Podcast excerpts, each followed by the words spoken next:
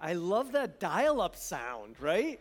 It used to be so frustrating, like if you're like, ah, but now it's kind of awesome. So, um, our series is outdated, unfashionable beliefs that are still true, and this is outdated, okay? I want to thank Blue Ridge Prop Department. Uh, they let me have this, and actually, this afternoon at 2 o'clock, their last showing of Beauty and the Beast over at Blue Ridge. So, um, you are welcome to go there. Yeah, two of our own are, are the two of the lead roles. Isabel Edwards is Belle, um, and then her brother Micah is Gaston, and it is hilarious to see them bicker as anyway. Um, but so so that's over there. Um, but we're talking about beliefs that are unfa- unlike unlike clothing and fashion beliefs do not go out of style. Just because people don't like it anymore, just because it, it's something that 2 plus 2 was true thousands of years ago, it, that it equals 4. And it's true today, right? Beliefs don't go out of style. And so we're looking at truth from God's word and beliefs that are still uh, relevant to us today and still true, even though they may not be popular. And the one we're looking at today talked about hell last week. And I came away with that. I'm not like a confrontational person, and I'm also a very positive, optimistic person. But I came from the message last week away from that thinking, I need to preach on hell more often. Like, it is one of the most compassionate subjects that we can talk to people about and, and it's not popular and it's unfashionable. If you missed it, go online to bridgewater.church and watch that. But today we're going to talk about a belief that is even more unpopular and more unfashionable. In fact, I believe this belief has been attacked more than any other belief of the Christian faith. And it starts right at the beginning. In the beginning, God created the heavens and the earth. What? You, you can't get more unfashionable than that. And it is because of the state religion in the United States of America. America has a state religion that is promoted and that is accepted in the public sphere, and other religions are uh, just mocked and just marginalized in the public sphere. America's state religion is the religion of most of the influencers in music and storytelling and Hollywood. It is the religion of most of those who are in power politically. It is the religion of most of those who, who teach at universities and, and who are the CEOs of, of the biggest companies in America. And what is the most popular religion and the state religion of the United States of America? It is not Christianity. It's something that you can describe as secularism, which means it's the belief that God doesn't have anything to do with everyday life. Now, a lot of secularists believe in God. They're not atheists.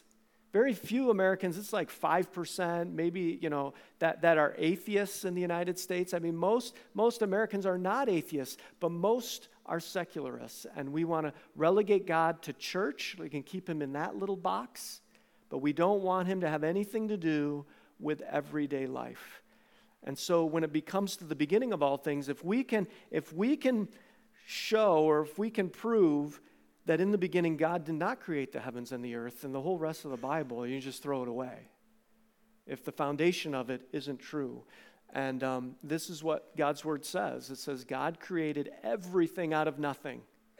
You need to understand Genesis 1 1 was written over 3,000 years ago in a time where most people, when they were talking about how did the world begin, they say, well, the, there was this turtle and the world began on the back of a turtle or there's actual creation myths. They say well uh, this god you know killed this other god and the world is what exists uh, on the dead body of this other god. That's how the world was created. Or or this god spit.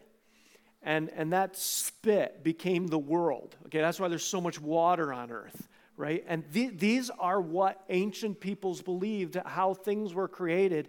And yet, the Genesis account is very different and, and um, very compelling. Here's some other verses besides Genesis 1 1 that talk about how God created the world. This is throughout all, Scripture, many places. Through him, all things were made. Without him, nothing was made that has been made.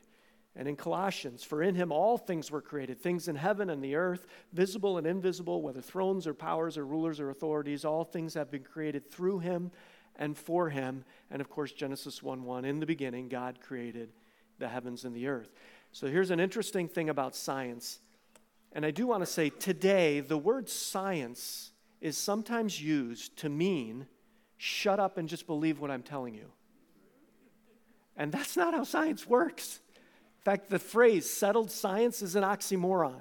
Science is never settled. The whole point of science is to ask questions and to, and to, to see if, if something is true and to probe it and to study it. And, to, and so here's something that science does say, though the law of conservation of mass.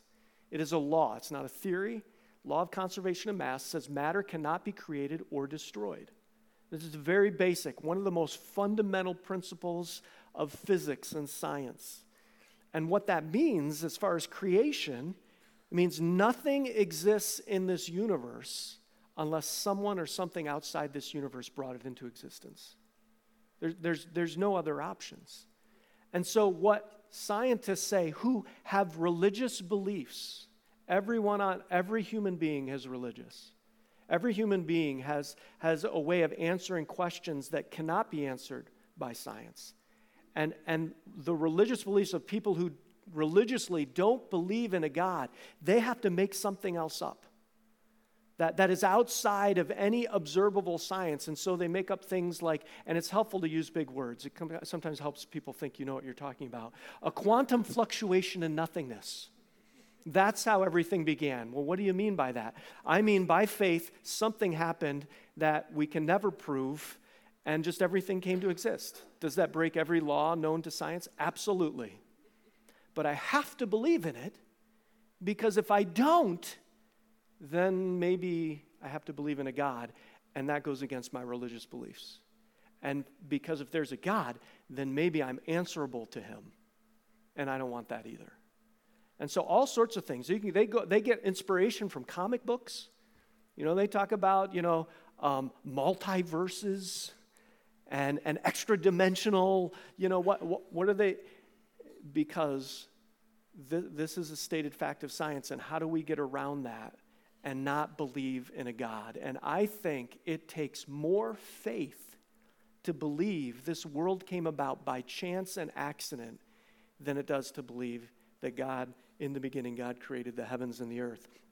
So Genesis goes on, and not only does it say that God created everything, but it says that he created plants and animals to reproduce after their own kind. Genesis 1, verse 11 says, Then God said, Let the land, this is day three of creation, produce vegetation, seed bearing plants, and trees on the land that bear fruit with seeds in it, according to their various kinds. And it was so.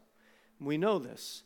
Uh, pine trees do not produce apples, right? Ferns do not grow mushrooms right? Everything reproduces as far as plants go after their own kind. And this is true of animals. On day six, God said, Let the land produce living creatures according to their kinds, the livestock, creatures that move along the ground, and the wild animals, each according to its kind. And it was so.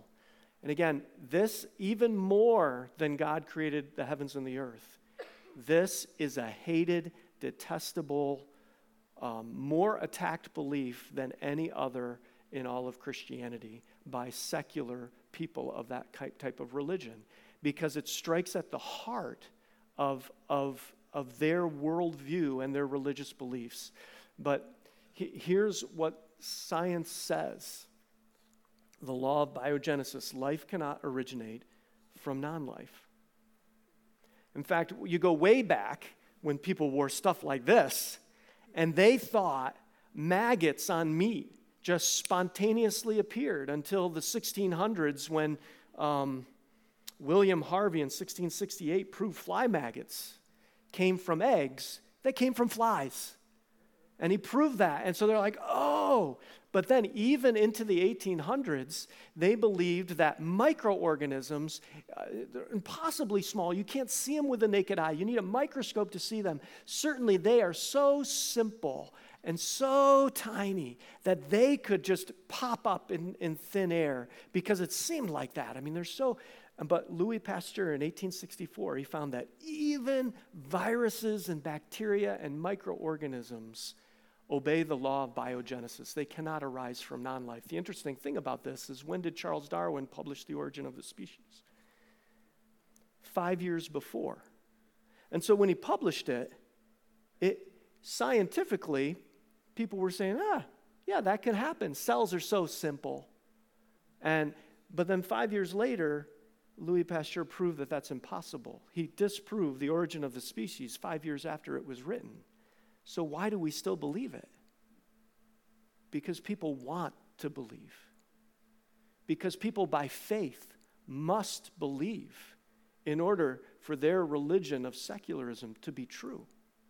Because if you don't believe that, then you have to believe in a God and in a designer and an intelligence behind the creation. In fact, um, Francis Crick was a uh, DNA, he helped discover, he was a co discoverer of the DNA double helix. Um, atheist. This is an atheist. Very knowledgeable in biology, obviously. Um, here's what he said An honest man, armed with the knowledge available to us now, could only state that in some sense the origin of life appears at the moment to be almost a miracle. Couple things. He says at the moment. Why? Because he has faith that someday, somehow, science will prove that the law of biogenesis isn't true. That life can originate from non life. We just don't know enough. And maybe if we know more, the problem is, as science has marched along, it's become even less probable and even less possible as we discover, you know, back, back in uh, Darwin's time, they thought the cell was just this blob of, of matter and easily made. And then fast forward, uh, you know, 100 years in the, 18, in the 1950s and 60s, they would say, you know what, they found out cells were like a, a machine this huge machine with working parts. And then a little bit later, they discovered well, no, cells aren't like a machine, it's like an entire factory of machines. And then now they say, well, cells aren't like a factory of machines, they're like an entire city. One simple, tiny, most basic, fundamental block of life is like an entire city with transportation systems and defense systems and, and, and building systems and all these different systems that work. In fact, DNA, when it was first discovered, it was like, now we have the dictionary of life. And, and we have, you know, we have it all figured out. We got the dictionary. And then years later, they were like, well, maybe we have an alphabet. And we have no idea what the words mean and none of their definitions and how they interact with each other. We, have no way of, of, of in, in a sense, reading a sonnet you know, of the human body, let alone, you know, we, don't, we hardly know the alphabet. And so the complexity of life, he says, at the moment it seems almost a miracle. So many are the conditions which would have to have had been satisfied to get it going. So science at this point, and again, I don't believe God's word because of what science says. I believe God's word, and it's interesting to me that science backs it up. And at this point, science says it's impossible outside of a God outside of an intelligence for any life to originate. But the Bible says more than that. When he creates animals to reproduce after their own kind, not only does that mean that all life was created by God, but the creatures don't evolve, they reproduce after their own kind. And, and this again, if some, some, will, some will give you this. They're like, yeah, that's impossible. We'll give you this. But God started off life. But then, then, then we can we can throw God out and ignore God because, again, God has nothing to do with everyday life. This is an important religious belief of many people. But here, here's the thing about that there is not one instance of evolution anywhere. And if you know of any, let me know. There's all sorts of things given there, like, oh, the white and black moths, right? If you learned this in school, how, how most of the moths were, were white in England, and then and actually only a few of them were black. And then because of all the soot over all the trees, most of the moths became black instead of white. And they're like, evolution! It's not evolution. Is it evolution if someone passes a law and says everyone with black hair is going to be killed, and then generation after generation, eventually there's more people with red hair? Well, that's, that's not because of evolution. That diversity was there already. And what it is is specialization and adaptation. All dogs came from a common ancestor. Absolutely. Dogs reproduce after their own kind. And, and Chihuahuas and Great Danes, they look very different. Or how about these? A Doberman Pinscher and a Lhasa Apso. They, this is not evolution. And evolutionists will tell you that's not evolution. That's not evolution, that's specialization, that's adaptation. Because there was this, this amount of genetic information, and then, and then a lot of it was lost and, and taken away in order to get a dog with super long hair that looks cute and is probably helpless in the wild, right? Or to get a dog that maybe doesn't look so cute, but you wouldn't want to mess with in the wild, right? And, and all these things, it's, it's adaptation and it's specialization. It's not the introduction of new information. And, and so everything reproduces after its own kind. And that here, these are ligers. A lion and a tiger mate, and you get a liger. What does that mean? Well, if they can reproduce after their own kind, that means there is a common ancestor of tigers and lions and possibly other large cats. And, and I don't know what a kind is, but the Bible says everything reproduce after their own kind. And there's all sorts of specialization. Dogs is amazing like that. Here's the thing about a lot of these breeds that are so specialized and adapted, they're genetically inferior to mutts. Right? They, they, they live shorter lives. Sometimes they have serious um, chronic physical problems that are inherent to certain breeds. Why? Because the amount of information that was in the original dog was huge, and they, they lost information in order to, to you know, get a certain type of dog. And so it's not evolved. If anything, it's devolved. There's less information there, less ability to adapt because it's been so specialized. That is not evolution. In fact, even Charles Darwin on the Galapagos Islands, he pointed to the, the flightless cormorant and said, See, evolution, it lost its ability to fly. Is that really an improvement? In fact, one of the things about evolution, time is a magic wand, right? If you just say millions of years, if you just say billions of years, you can have anything happen.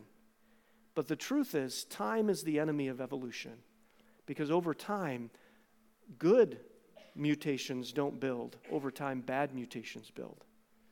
And so the, the, the whole um, survival of the fittest and natural selection, that, that kind of eliminates some of the bad copies. But eventually, copy of a copy of a copy, it doesn't get better, it gets deteriorated, and they get worse, like eyeless fish. Right? That wasn't an evolutionary thing. They lost the ability to see, lost the ability to fly. And um, so God created everything to reproduce after its own kind. Um, and if, if, again, afterward, if you have one instance of evolution, here's one of the even the fossil record. There, there's a rise to, and I don't want to, I'm almost done. So some of you, you hate science. You're like, please move on. All right. Even the fossil records, they talk about gaps, right?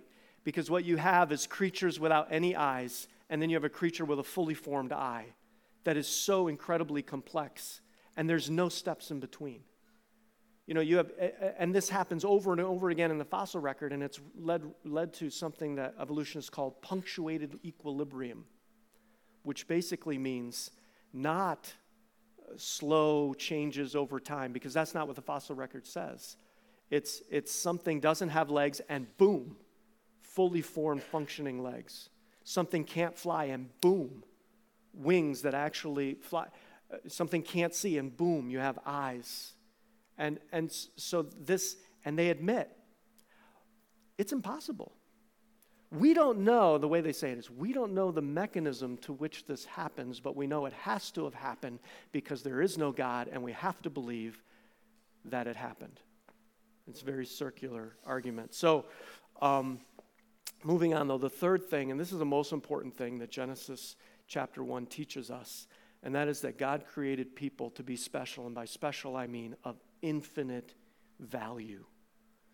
Even compared to the rest of creation, God said, Let us make mankind in our image, in our likeness, so that they may rule over the fish of the sea and the birds of the sky, and over the livestock and all the wild animals, and over all the creatures that move along the ground.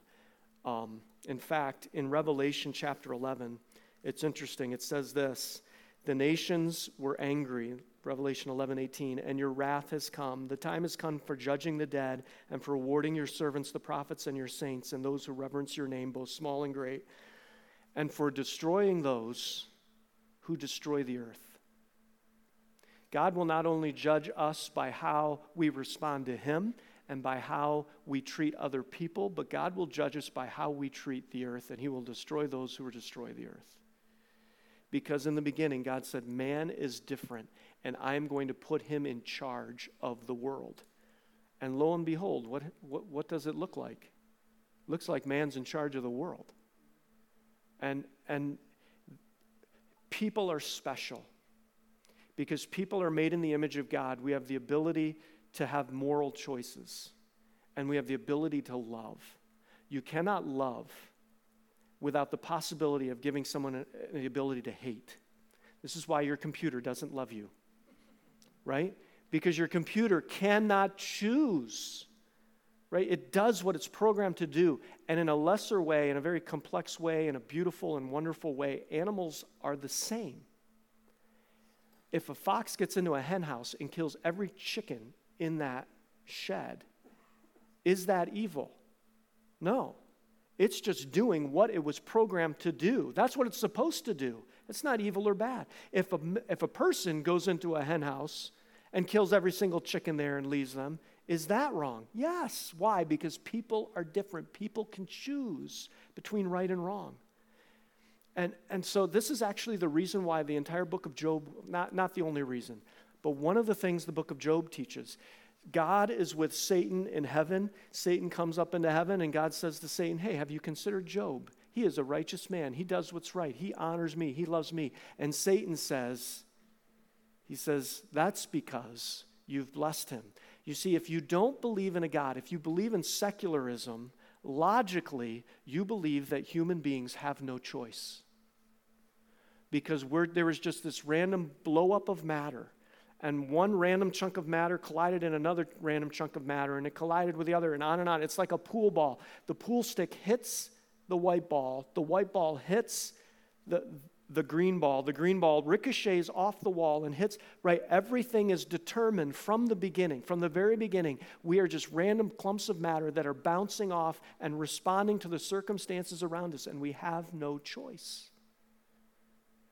And this is why criminals shouldn't be punished because it's not their fault. It was their parents' fault. And it wasn't their parents' fault either. It was their grandparents' fault. And it wasn't their grand it was their and, and ultimately nobody's responsible for anything. Because if secularism is true and there is no God, then we have no free will. Anything that looks like it is just an illusion. But in the book of Job, God disproves this because he allows Satan to change the circumstances. And Satan takes away Job's health and, and kills all his children and, and, and, and takes all of his possessions away so that he's totally broke with, with no, no children anymore. And, and his friends aren't, aren't really friends, so he has no friends and he has no health. And he blesses God and he honors God. And God says, See, people are different people are special. People have a choice. In fact, this is one of the reasons why people love dogs so much because it's safe. If you raise a dog and love a dog and feed a dog and are nice to a dog, what will it do? It will love you. If you feed a person and raise a person from a baby and are nice to a person, what will they do? We have no idea what they will do, right? They could bite you. Like, why?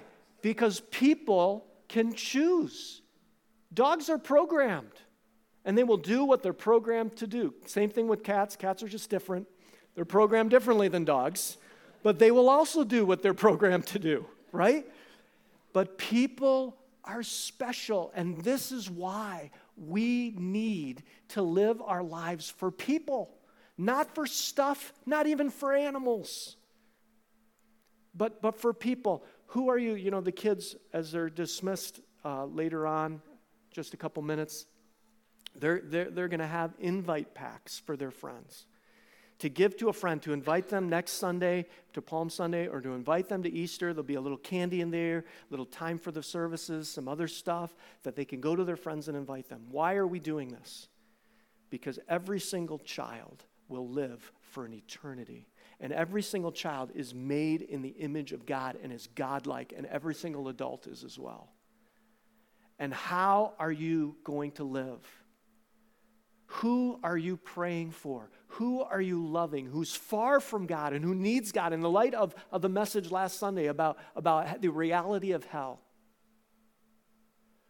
Who, who are you wanting to impact and reach for Jesus Christ? Um, and, and so as you do that, I want to say when you talk to people, talk to them like they're special. This whole thing was not so you can go up to someone who doesn't believe in, in the creation account and maybe is a secularist or believes in evolution and say, hey, listen to this, it'll show how stupid you are. Okay, that's not, that is not the point. I, I, I did that earlier just to, to help you to realize that the Christian faith is not intellectually bankrupt. Okay, there's an intellectual foundation, there's a logic and a reason behind what the Bible teaches that's really pretty solid. And, and the other thing that's interesting about messages like this, I preached something similar to this a couple years ago, and I met with a man years later, and he said, That changed my life. So, all his life, he had gotten hundreds, if not thousands, of hours of brainwashing and teaching about evolution, about you know, the Big Bang and all of this stuff. And in 30 minutes, he became convinced it was all a lie. Is that? So that's how powerful truth is. You, you, it's not a fair fight.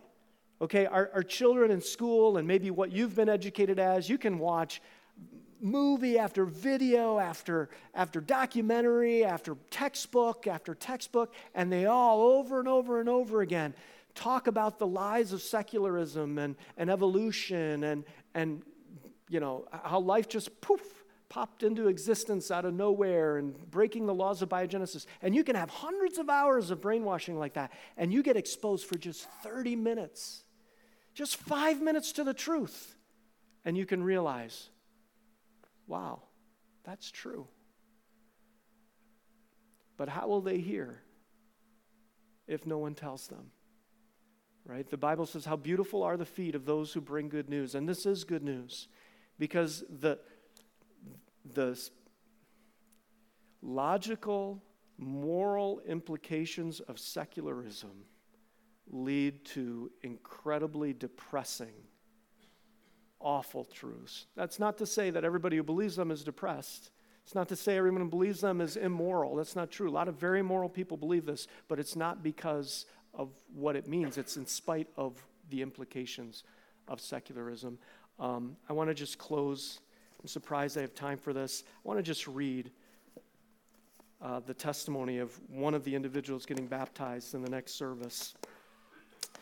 And, and just as I do this, I want you to think about who you, God wants you to use to impact and change someone's life.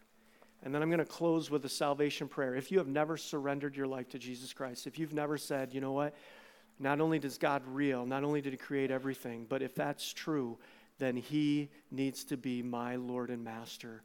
And Jesus died for me, and I need to ask Him to forgive me of my sins. And if you've never done that, I'm going to invite you to do that. But Mike Stone, he writes this Growing up, I sang in the church choir and went to a Methodist church with my mother, brother, and occasionally our stepfather. However, my mother, brother, and myself all suffered from my stepfather's abuse. And I also dealt with abandonment issues because of my estranged father. And my brother and I would try to get some reprieve by spending summers with our grandparents, only to suffer abuse from the hands of our grandfather instead. But I had some things going for me. I was fairly intelligent, excelled in football, but my hopes and dreams were dashed when I got a ride to school one morning, was in a severe auto accident that I barely survived. Instead of being grateful for living, I was angry. My cognitive function was hindered as a result of the traumatic brain injury, and I was no, able, no longer able to play sports. I thought I lost the only thing I had going for me, and I wish I died.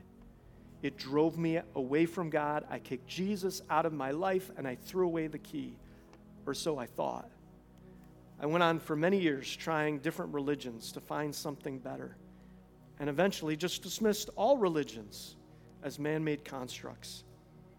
I was stumbling through life, made bad choice after bad choice, thinking I could be the master of my fate, and getting more and more discouraged when my decisions only seemed to bring me ruined. For years, I woke up every morning wondering if today was the day I would finally end it all. I dropped out of college, was out of work, overweight. In a loveless marriage, I desperately wanted to make work. I felt isolated and alone. And I'll skip ahead, but um, his wife left him for another man. He says, I went back home and I started going to church again because my grandmother wanted to join her on th- wanted me to join her on Sundays. Although I didn't want to, I also didn't want to disappoint her. And so I went.